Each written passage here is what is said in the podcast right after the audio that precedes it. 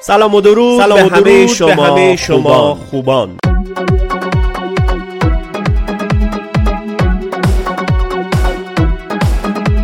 صدای حیاته که با شما سوه کلامه که با شما هر هفته شاهی. با عشق و انرژی با شما. صدای حیاته که با شماست پشته نجاته که با شماست هر هفته با هم میشنویم کلام خداوند. عزیزان خداوند من شاهین هستم. هر هفته پنج شنبه ها با هم همراه میشیم در برنامه صدای حیات از پادکست برگزیدگان. منتظرتون هستم. خداوند بهتون برکت بده.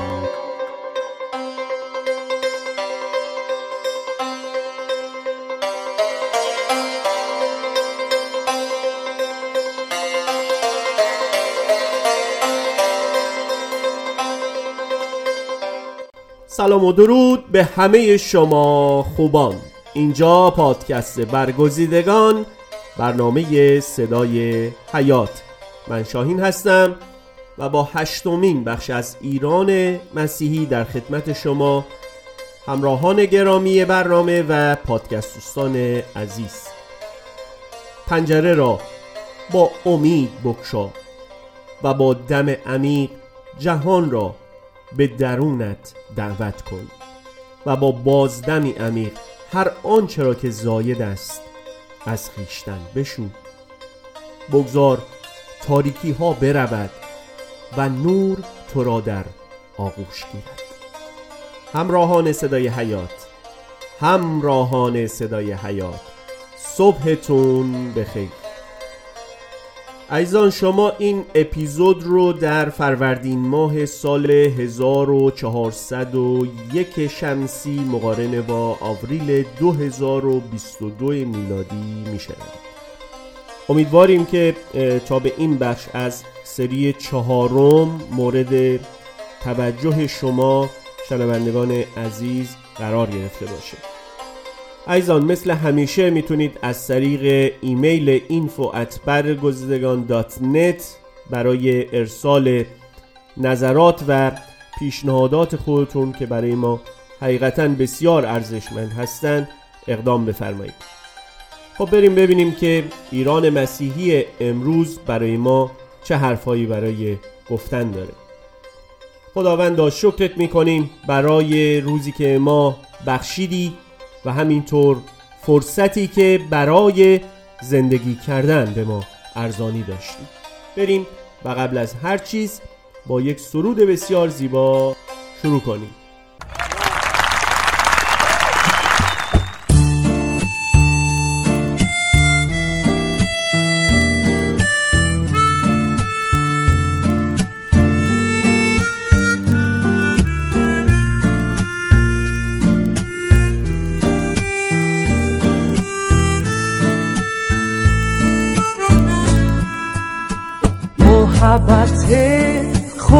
خدا بس عظیمه چون نهری جوشان و خروشان است. میوزد چون نسیم بهاری. میآورد امید الهی. گردم باشد این محبت.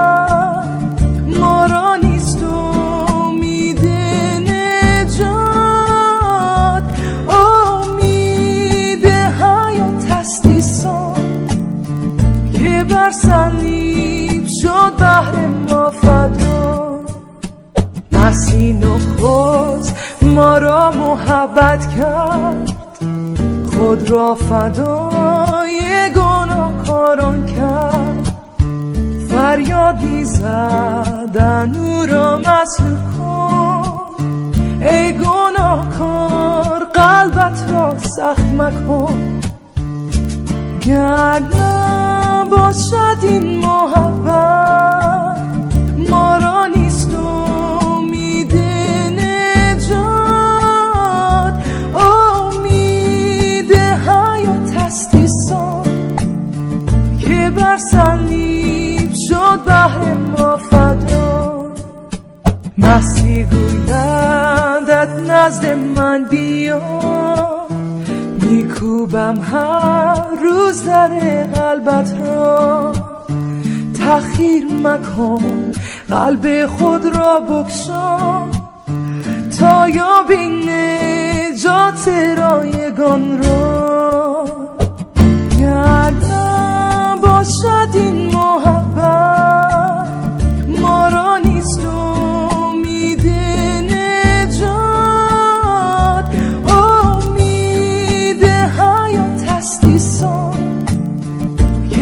صلیب شد بهر ما فدا. گر باشد این محبت. ما را نیست امید نجات. امید حیات هستی سان که بر صلیب شد بهر ما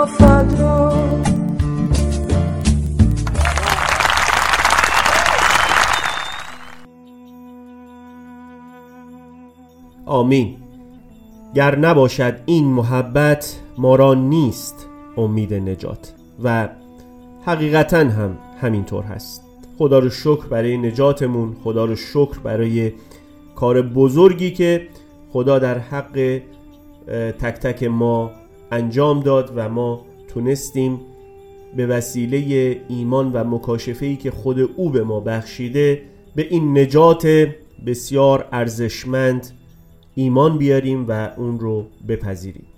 همونطور که خودتون تا به اینجا همراه بودید و مشاهده کردید فصل چهارم با کمی تفاوت از بخشهای قبلی صدای حیات داره پیش میره.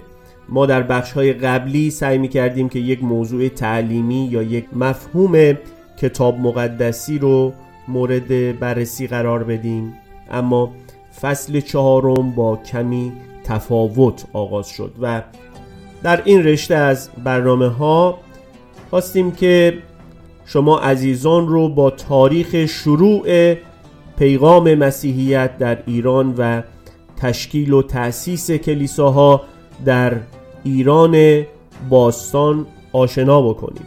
یکی از منابع بسیار مؤثر و مفیدی که در این قسمت الهام بخش ما برای این موضوع بود یک کتاب بسیار مفید و ارزشمند با عنوان مسیحیت در ایران تا صدر اسلام نوشته استاد سعید نفیسی بودش. مطالعه این کتاب رو به همه عزیزان فارس زبان پیشنهاد می کنم چون ایشون یکی از نخبه های ادبیات فارسی در تاریخ نویسندگی ایران محسوب میشن.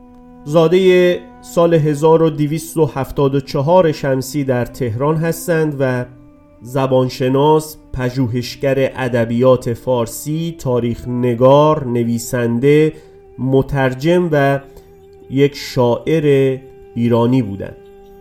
بعد از اون اکثر نویسندگان ایرانی که در رابطه با تاریخ مسیحیت در ایران دست به نوشتن زدند اختباس اصلی نوشته های اونها از همین کتاب بسیار معروف تاریخ مسیحیتیه که استاد به نگارش در آوردن خب عزیزان با این مقدمه کوتاه وارد قسمت هشتم ایران مسیحی میشیم. اولین پنتیکاست مثل نوعی طوفان بود که آسمان ها رو جارو می‌کنه و افق رو میشکافه. سایقه ای بود که قلب ها و روح ها رو روشن کرد. این واقعه از نظر شاگردان اولیه مسیح پایان همه انتظاراتشون بود. اونها از بالاخانه‌ای که در اونجا بودن خارج میشن و شروع به اعلام کردن کارهای عجیب خدا به زبانهای مختلف می‌کنن.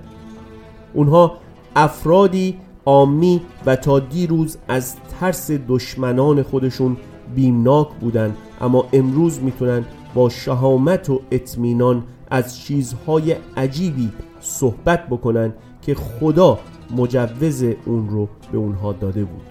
و امروز می‌تونیم انعکاس و پژواک صدای رسولان رو در قلمرو ایران باستان ببینیم که چطور قلبها رو داره در مینورده و اونها رو در مقابل پیغام پر از محبت و فیض خدا که در عیسی مسیح برای ما آشکار نمود به زانو در میاره و قلبهای تسلیم شده رو به حضور خدا بلند می‌کنه.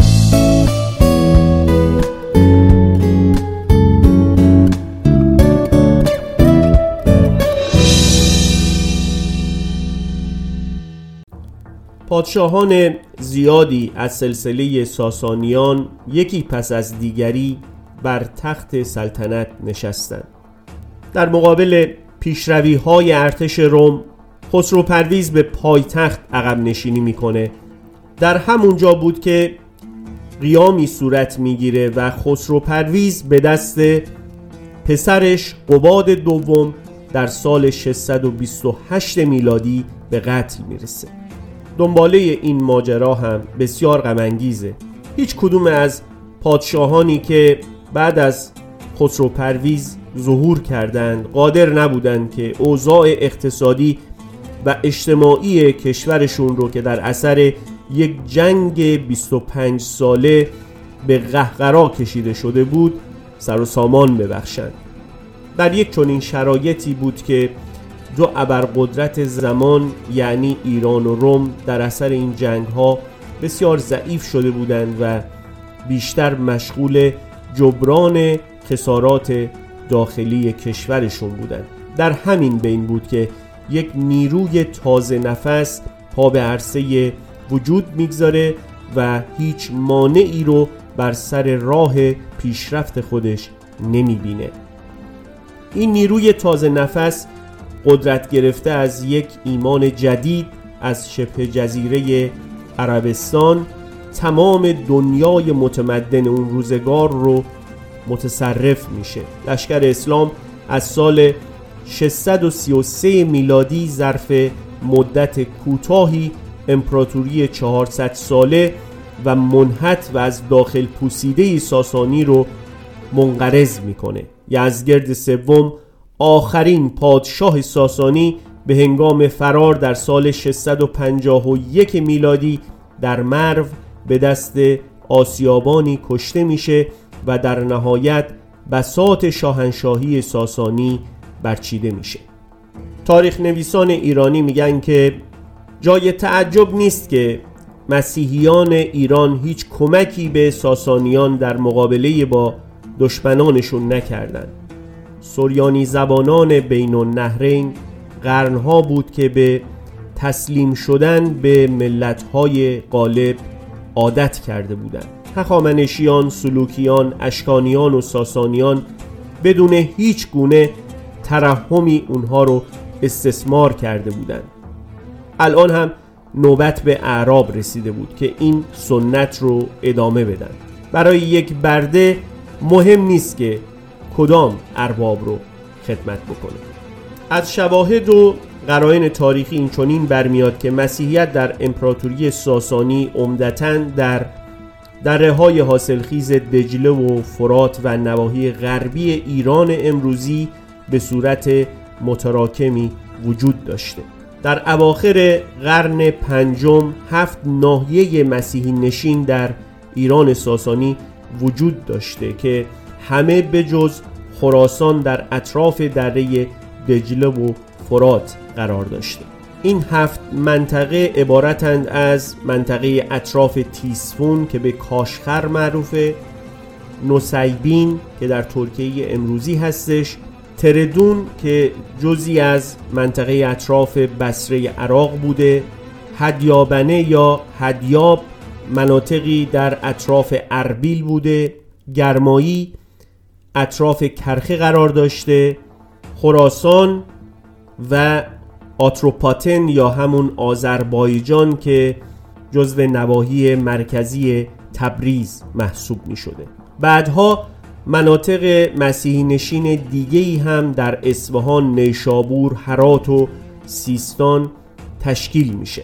افزایش تعداد مناطق مسیحی نشین شاهدی بر گسترش مناطقیه که پیغام مسیحیت در اونجا نفوذ کرده بود. این مناطق قطعا دارای اهمیت بسیار زیادی بود. طوری که میگن وقتی یزدگرد سوم در مرو کشته میشه مراسم خاکسپاری اون رو شبان این شهر به جا میاره.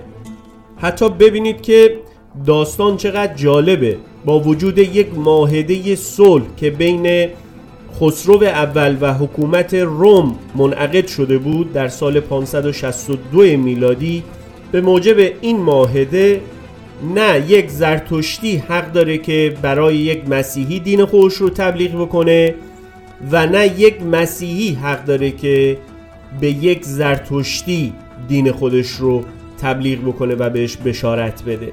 اما گفته میشه که یکی از پسران خسرو انوشیروان یا همون خسرو اول خودش مسیحی شده بود. این خودش حاکی از اونه که فعالیت های بشارتی مسیحیان در میان زرتشتیان به قدری زیاد بود که برای جلوگیری از گرایش اونها به مسیحیت قید کردن اون در یک معاهده صلح به عنوان یک تضمین سیاسی بسیار ضروری بود. اما اونچه که از شواهد تاریخی برمیاد اینه که این گرایش نه در نجبا و اشرافزادگان زرتشتی وجود داشت و نه در میان توده مردم. عمیقتر کمی عمیقتر عمیقتر بگذار درک کنم فرزندیم. عمیقتر کمی عمیقتر. عمیقتر بگذار کشف کنم آزادیم. عمیقتر کمی عمیقتر. عمیقتر بینم کیستم در نگاه تو. عمیقتر کمی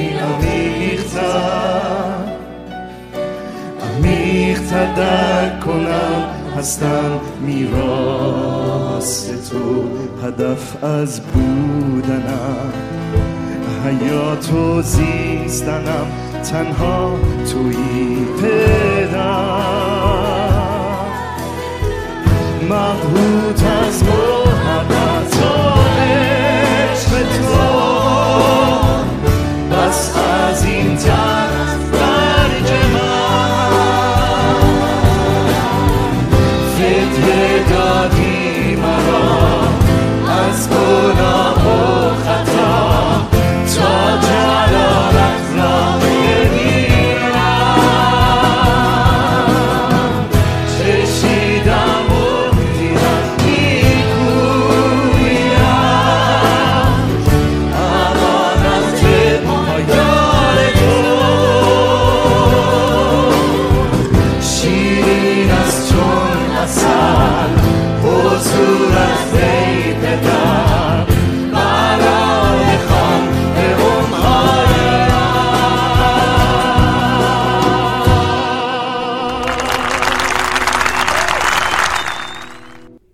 آمین. سرود بسیار زیبای عمیقتر بود که از گروه خانه پرستش تقدیم حضور شما عزیزان شد. اما در خود عربستان تا پیش از قرن ششم میلادی مسیحیان ایرانی که از ظلم و جفاها فرار می‌کردن به این سرزمین پناه می بردن یعنی عربستان. در اونجا هم جوامع و گروه رو تشکیل دادن و در ضمن مسیحیت رو رواج دادن و حتی تعدادی از قبایل عرب رو مسیحی کردند. در طی قرنهای ششم و هفتم میلادی مسیحیت پیشرفت‌های خیلی چشمگیری در عربستان داشت منظر پادشاه هیره به همراه خواهرش در سال 512 میلادی بود که مسیحی شدند. نجران عربستان هم یکی از شهرهایی بود که مسیحیان زیادی درش زندگی می‌کردند. و حتی میگن که نجران مسیحی با یمن یهودی در سال 519 وارد جنگ میشه که جنگ هم با دخالت حبشه مسیحی به نفع نجران پایان پیدا می‌کنه. اما گویا بعدها یمن مسیحی میشه چون حاکم مسیحی یمن به نام ابرهه کلیسای بسیار بزرگی در شهر صنعا می‌سازه و این کلیسا به دست بعضی از اعراب مورد بی احترامی و تهاجم قرار می‌گیره. به همین خاطر ابرهه هم در سال 568 میلادی به مکه لشکرکشی می‌کنه اما توسط اعراب قریش و سپاهش به راحتی به عقب رانده میشه. پس خیلی راحت می‌تونیم ببینیم که قبل از ظهور اسلام در خود عربستان مناطق مسیحی نشین زیادی وجود داشت و نه تنها این بلکه حاکمان شهرها و اون سرزمین ها نیز می‌تونستن مسیحی باشن. از پیغام مسیحیت در هندوستان هم می‌تونیم مناطقی نظیر بمبئی، مالابار، سیلان، دره گنگ، سیام و تونکین نام ببریم که جزوی از مناطق مسیحی نشین به شمار می رفتن و از کلیسای پایتخت یعنی تیسفون پیروی می کردن. حتی میگن که دو صلیب همراه با نوشته روی اون یکی در کوه معروف به کوه تومای قدیس و یکی دیگه در تراوانکور کشف شدن که مربوط به اواخر دوره ساسانیه. نوشته روی هر دو صلیب هم به زبان پهلویه. مسیحیان قلمرو ساسانی از دیرباز بین اقوام ترک فعالیت بشارتی داشتند اما موفقیت عمده اونها به قرن پنجم برمیگرده. علاوه بر فعالیت های تبشیری باید به اقدامات و کمک های پزشکان و هنرمندان مسیحی نستوری هم اشاره بکنیم که باعث ترقی مسیحیت می‌شد. کشته شدن یزدگرد سوم به منزله پایان حکومت ساسانیان و به منزله پایان یافتن سلطه دین زرتشت به عنوان دین حاکم و دین حکومت بود در سرزمین ایران از اون به بعد که زرتشتیان، یهودیان و مسیحیان هر سه دین غیر حکومتی به شمار می رفتن. وقتی اعراب بر ایران حاکم شدن در واقع چیزی برای ایرانیان مسیحی تغییر پیدا نکرد مسیحیت در زمان ساسانیان یک دین بیگانه و دین دشمنان ایران به شمار می رفت اما در زمان سلطه اعراب فقط یکی از ادیان غیر اسلامی تلقی میشه و در مقایسه با ادیان یهود و زرتشتی غالبا حساسیت خاصی نسبت بهش وجود نداشت. اعراب مسلمان یهود و نصارا رو اهل کتاب می‌دونستند و به شرط دریافت خراج و جزیه اجازه داشتن در دین خودشون بمونن. خراج همون مالیات بر ملک بود. جزیه هم مالیاتی بود که مربوط به معافیت از خدمات نظامی محسوب می‌شد. این در حالی بود که مسلمانان عرب میبایست فقط خمس و زکات پرداخت بکنند مسلمانان غیر عرب هم علاوه بر خمس و زکات میبایست خراج یا مالیات بر ملک خودشون رو پرداخت می‌کردن. اما از جزیه معاف بودن. البته بعد از اون قوانین جدیدی برای مسیحیان وضع شد که اونها رو ملزم می‌کرد تا لباسهای مشخصی رو بپوشن از حمل اسلحه و سوار شدن بر اسب خودداری بکنن و حق بنا کردن کلیسای جدیدی رو نداشتن اما فقط می‌تونستن از کلیساهای قدیمی استفاده بکنن اونها رو تعمیر بکنن یا از نو بازسازی بکنن. خب امیدوارم که خسته نشده باشید با ما بمونید. میریم یک استراحت کوتاهی می‌کنیم و دوباره برمیگردیم. بیایید خداوند را بسراییم و برای او که پشتیبان و نجات دهنده ماست. آواز شادمانی سردهی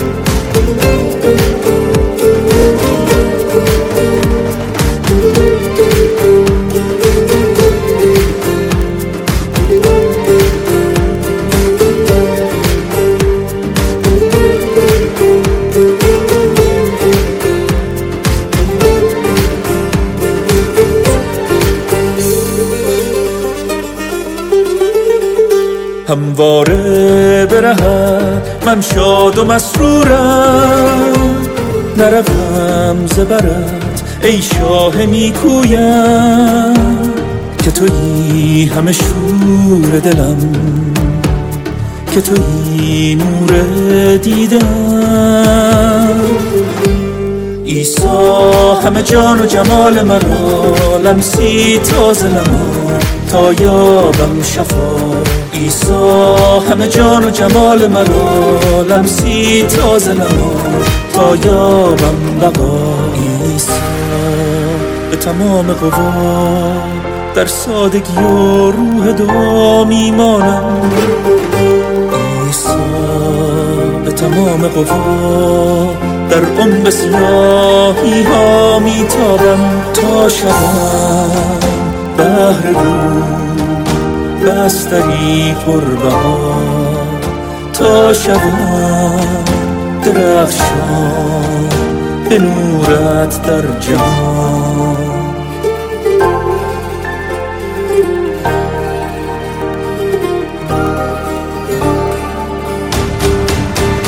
در دنیا به حضورت در سادگی مانم. از رنگ این دنیا من دور میمانم. تا گیرم رنگ و بوی تو را. بینم من روی تو را. ایسا همه جان و جمال من را لمسی تازه نما تا یابم شفا.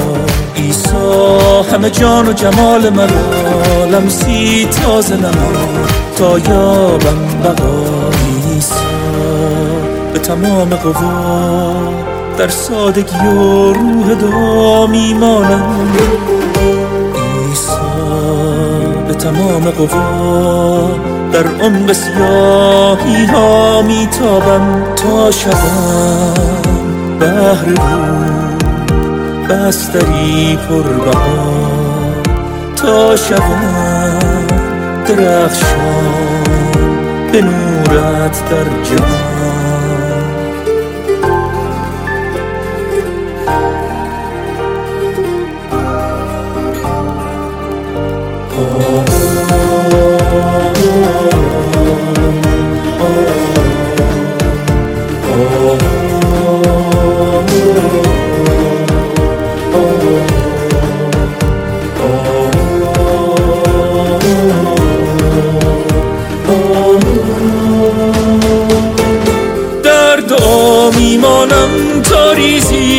روحت را جان من می‌خواهد یاورم حضورت را.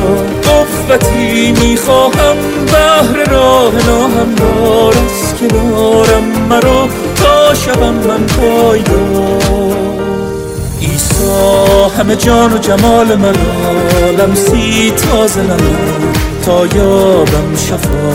ایسا همه جان و جمال من را لمسی تازه نما تا یابم بقا.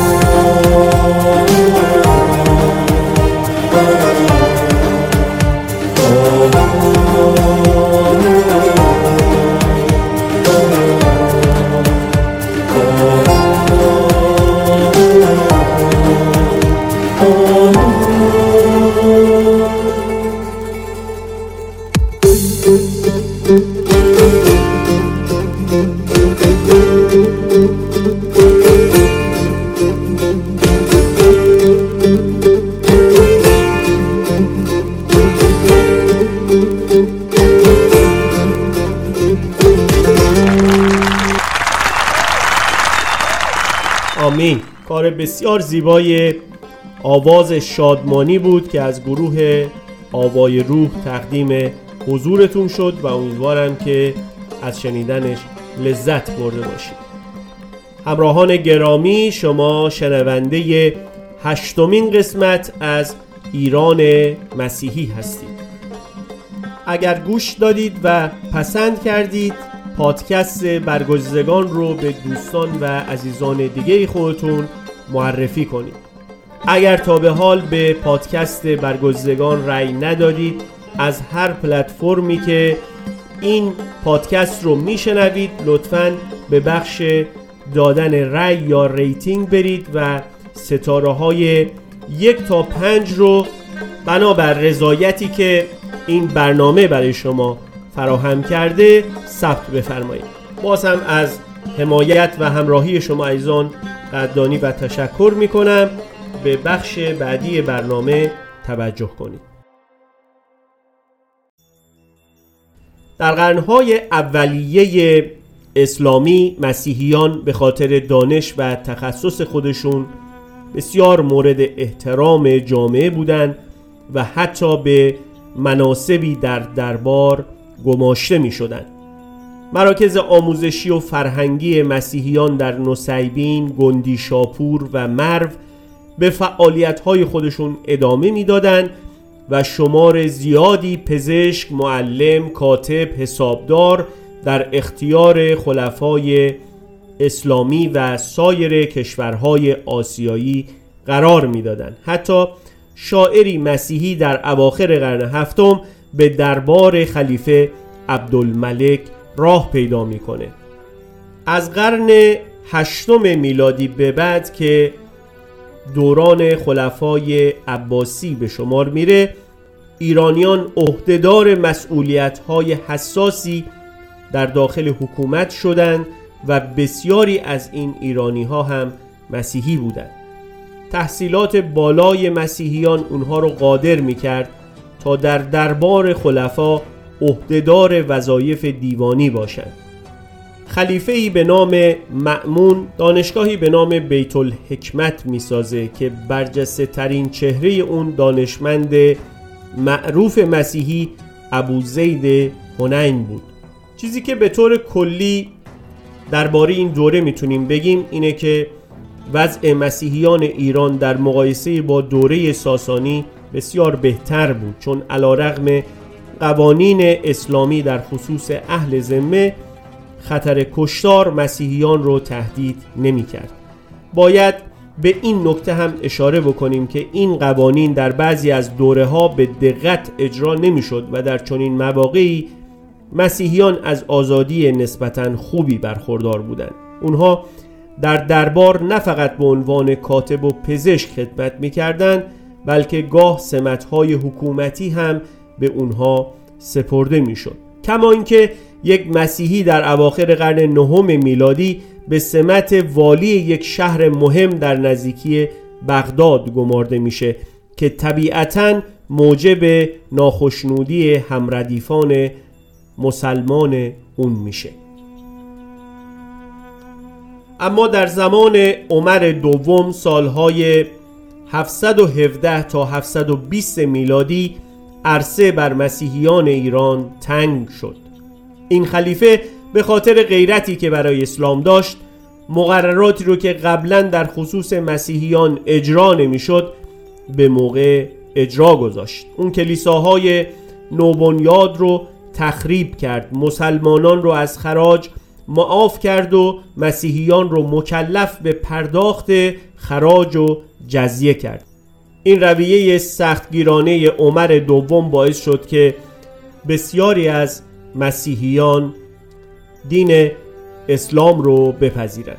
با گذشت زمان و استقرار بیشتر اسلام چه به جهت جنگ با روم و چه به جهت تعصب مورد آزار و جفاهایی قرار می گرفتند در دوره خلافت هارون رشید باز به علت جنگ با روم آزارهایی به مسیحیان رسید. گاهی هم هارون در اثر شتاب زدگی در تصمیم گیری آزارهایی رو بر مسیحیان روا می داشت. اما در همون حال پزشک مخصوص او همچنان یک مسیحی بود.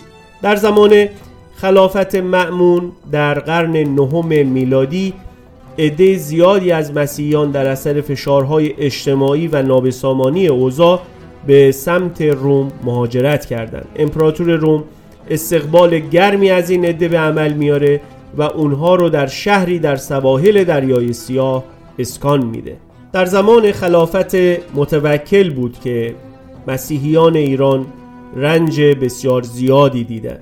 اول اینکه خلیفه قوانین اسلامی در خصوص اهل ذمه رو می‌خواد که به دقت و به موقع در مورد اونها به اجرا گذاشته بشه.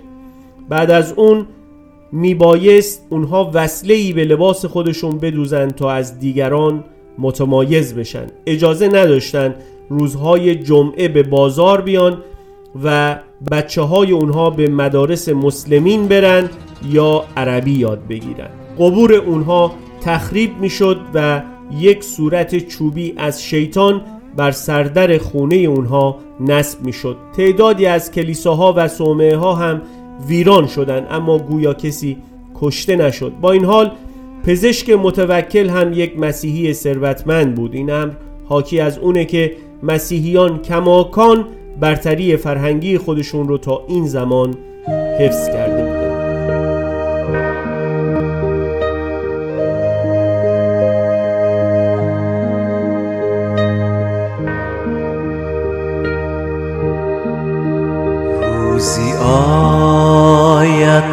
درد و غم نباشد دگر. آسمان صاف و بی چشمی گریانه دگر. شادمانم در سما در آن ساحل تنها. روز به دل دهد جلا. روز مبارکیست عیسای خود ببینم. ای خدا کن نصیبم من در راه آن راهم نجات داد جان مرا در مقام کبریا. روز خدا به دل دهد جلا.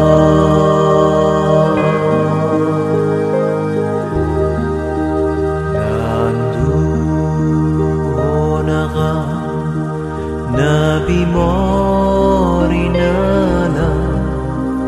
ابد نکنم. پایان جداییم. نزد شاهم که بهرم برده جفا.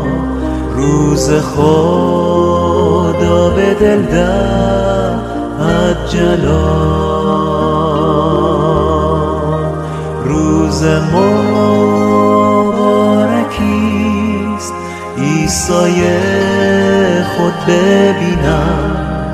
ای خدا کن نصیبم.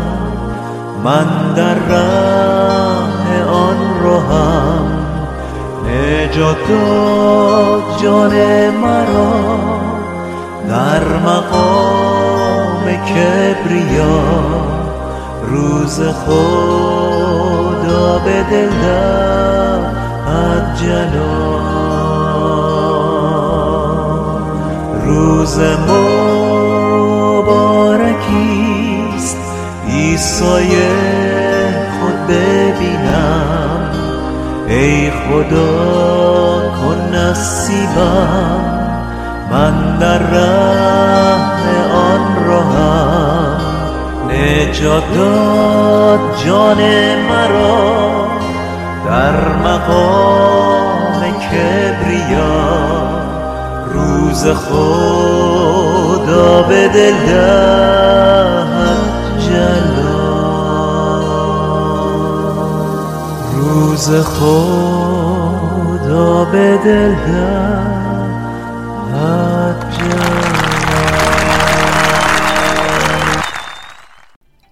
هر انسانی در زندگی خودش مطمئنا یک داستانی داره. خود کتاب مقدس هم بیش از هر چیز داستان زندگی افرادیه که خدا اونها رو ملاقات کرد و می‌تونیم ببینیم که چطور زندگی اونها و حتی شخصیت اونها عوض میشه. شما یا من می‌تونیم یکی از همون افراد باشیم. شنیدن داستان زندگی و ایمان آوردن افرادی که موانع بسیار بزرگی جلوی راه اونها بود اما خداوند اونها رو به این پیغام بسیار گرانبها و ارزشمند رسوند. چقدر می‌تونه پربرکت و موثر باشه؟ مطمئنا ترس ها، شک ها و تردیدهای خیلی عزیزان با شنیدن این شهادت ها از بین میره و می‌تونن قدم ایمان خودشون رو با دلگرمی و امید بیشتری بردارن. پس اگر شما هم مایل هستی که در این برکت بزرگ سهیم باشی می‌تونید شهادات روحانی و صدای ایمان خودتون رو برای ما بفرستید. ما هم بهتون قول میدیم که در اولین فرصت ممکن صدای شما رو به گوش سایر فارس زبانان دنیا برسونید. پس به بخش دیتیل یا توضیحات پادکست ما برید. راه های ارسال این فایل های صوتی رو ما به صورت کامل اونجا براتون توضیح دادیم. بریم و به صدای ایمان یکی از عزیزانمون گوش بدیم و دوباره برمیگردیم.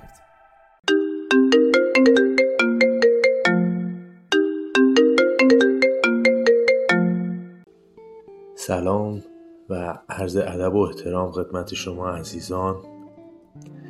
سموئیل هستم خیلی مشتاق بودم که شهادت کار خدا رو در زندگیم با شما به اشتراک بگذارم. سیزده سال پیش اعتیاد به مواد مخدر داشتم و تا تزریق مواد مخدر پیش رفته بودم. دیگه خیلی وارد جزئیات اون دوران نمیشم.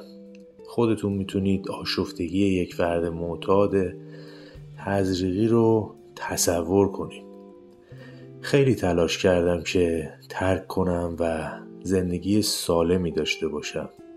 همه راه ها رو امتحان کردم. دکترها روانپزشکا مذاهب طب سنتی و هر چیزی که فکرشو بکنید. اما موفق نشدم. یک روز که خیلی احساس عجز و ناامیدی می کردم با گریه به خدا گفتم اگر هستی نجاتم بده. و بعد از چند روز به واسطه چند تا از اعضای انجمن معتادان گمنام خداوند منو کمک کرد. این گونه که اونها منو محبت کردن و منو بردن کمپ ترک مواد مخدر. و روز دوم بود که به اصرار یکی از مسئولین کم در جلسه شکرگزاری شرکت کردم. و وقتی در اونجا به عجز و ناتوانی خودم اقرار کردم و از خداوند کمک خواستم اتفاق عجیبی افتاد. یک لحظه خدا رو به پوری لمس کردم و صدایی شنیدم که گفت تو تا هر زمانی که بخوای می‌تونی پاک زندگی بکنی. و قدرت به هم داده شده بود. ضعف اون ضعفایی که داشتم از من برداشته شده بود. اون ضعفی که در مقابل مواد مخدر داشتم انگار دیگه وجود نبود و تبدیل شده بود به یه توانایی که بتونم غلبه بکنم. و شادی عجیبی در من به وجود اومده بود.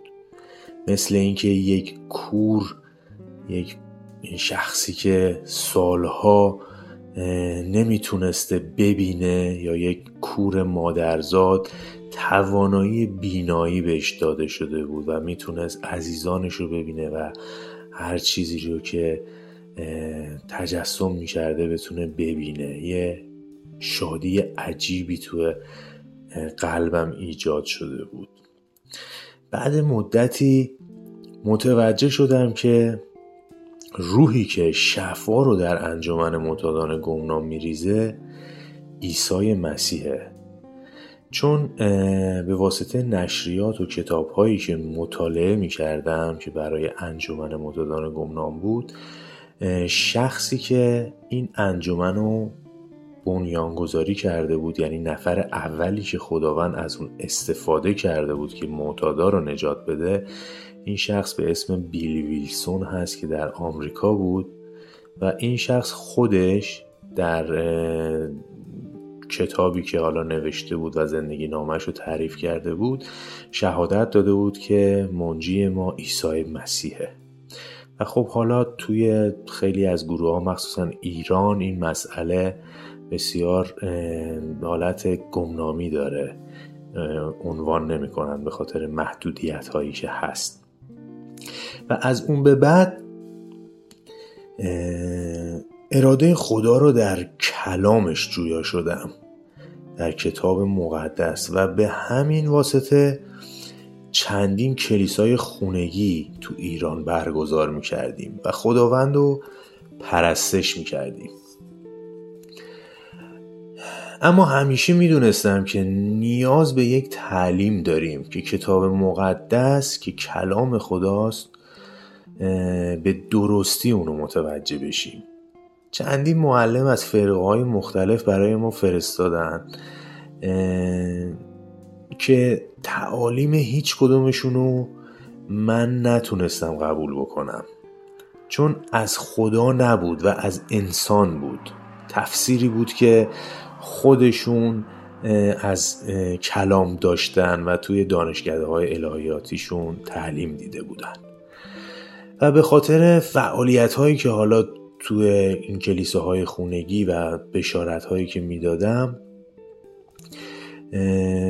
مجبور شدم از ایران به نوعی فرار کنم و بیام بیرون. حالا من اینطوری نگاه می‌کنم که خاص و اراده خدا برام به این شکل بود. و حالا زیاد وارد جزئیاتش نمیشم. و خداوند منو خانوادم و به کشور آلمان آورد. و توی این کشور ما رو با برادری آشنا کرد به نام برادر پتروس. که این برادر تعلیمی رو داشت که باعث شد جواب تمام سوالاتم رو از کتاب مقدس بگیرم. و من متوجه شدم که خداوند خودش مفسر کلامش هست و همیشه روش خدا برای رسوندن پیغامش به قوم خودش از طریق یک نبی اثبات شده است. و پیغامی که در این زمان خدا به ما داده از طریق نبی برادر برانهام داده شده که برادرانمان در گروه برگزیدگان با زحمات بسیار این پیغام را به درستی به گوش افراد میرسونن.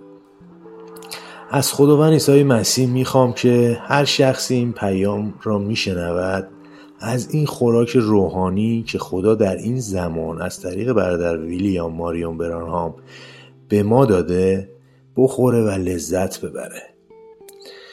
من ایمان دارم که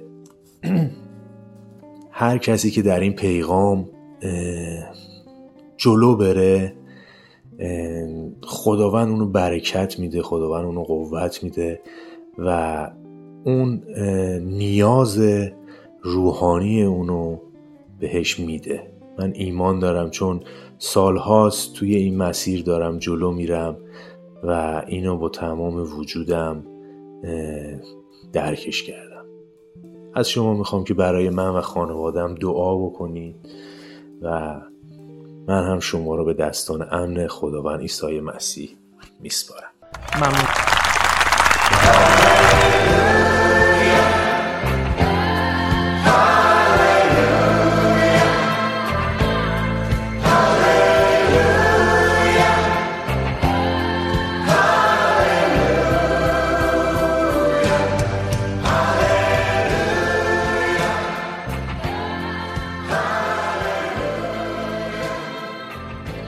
بله بسیار هم عالی.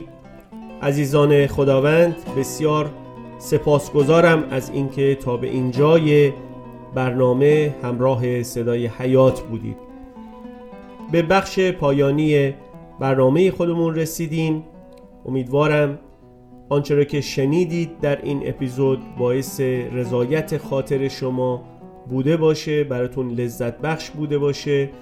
و این شوق رو در شما ایجاد کرده باشه که بتونید داستان ایران مسیح ما رو دنبال بکنید. پس به همین خاطر تا برنامه بعدی همینجا در پادکست برگزیدگان مواظب خودتون و عزیزانتون باشید. خدا نگهدار عزیزان.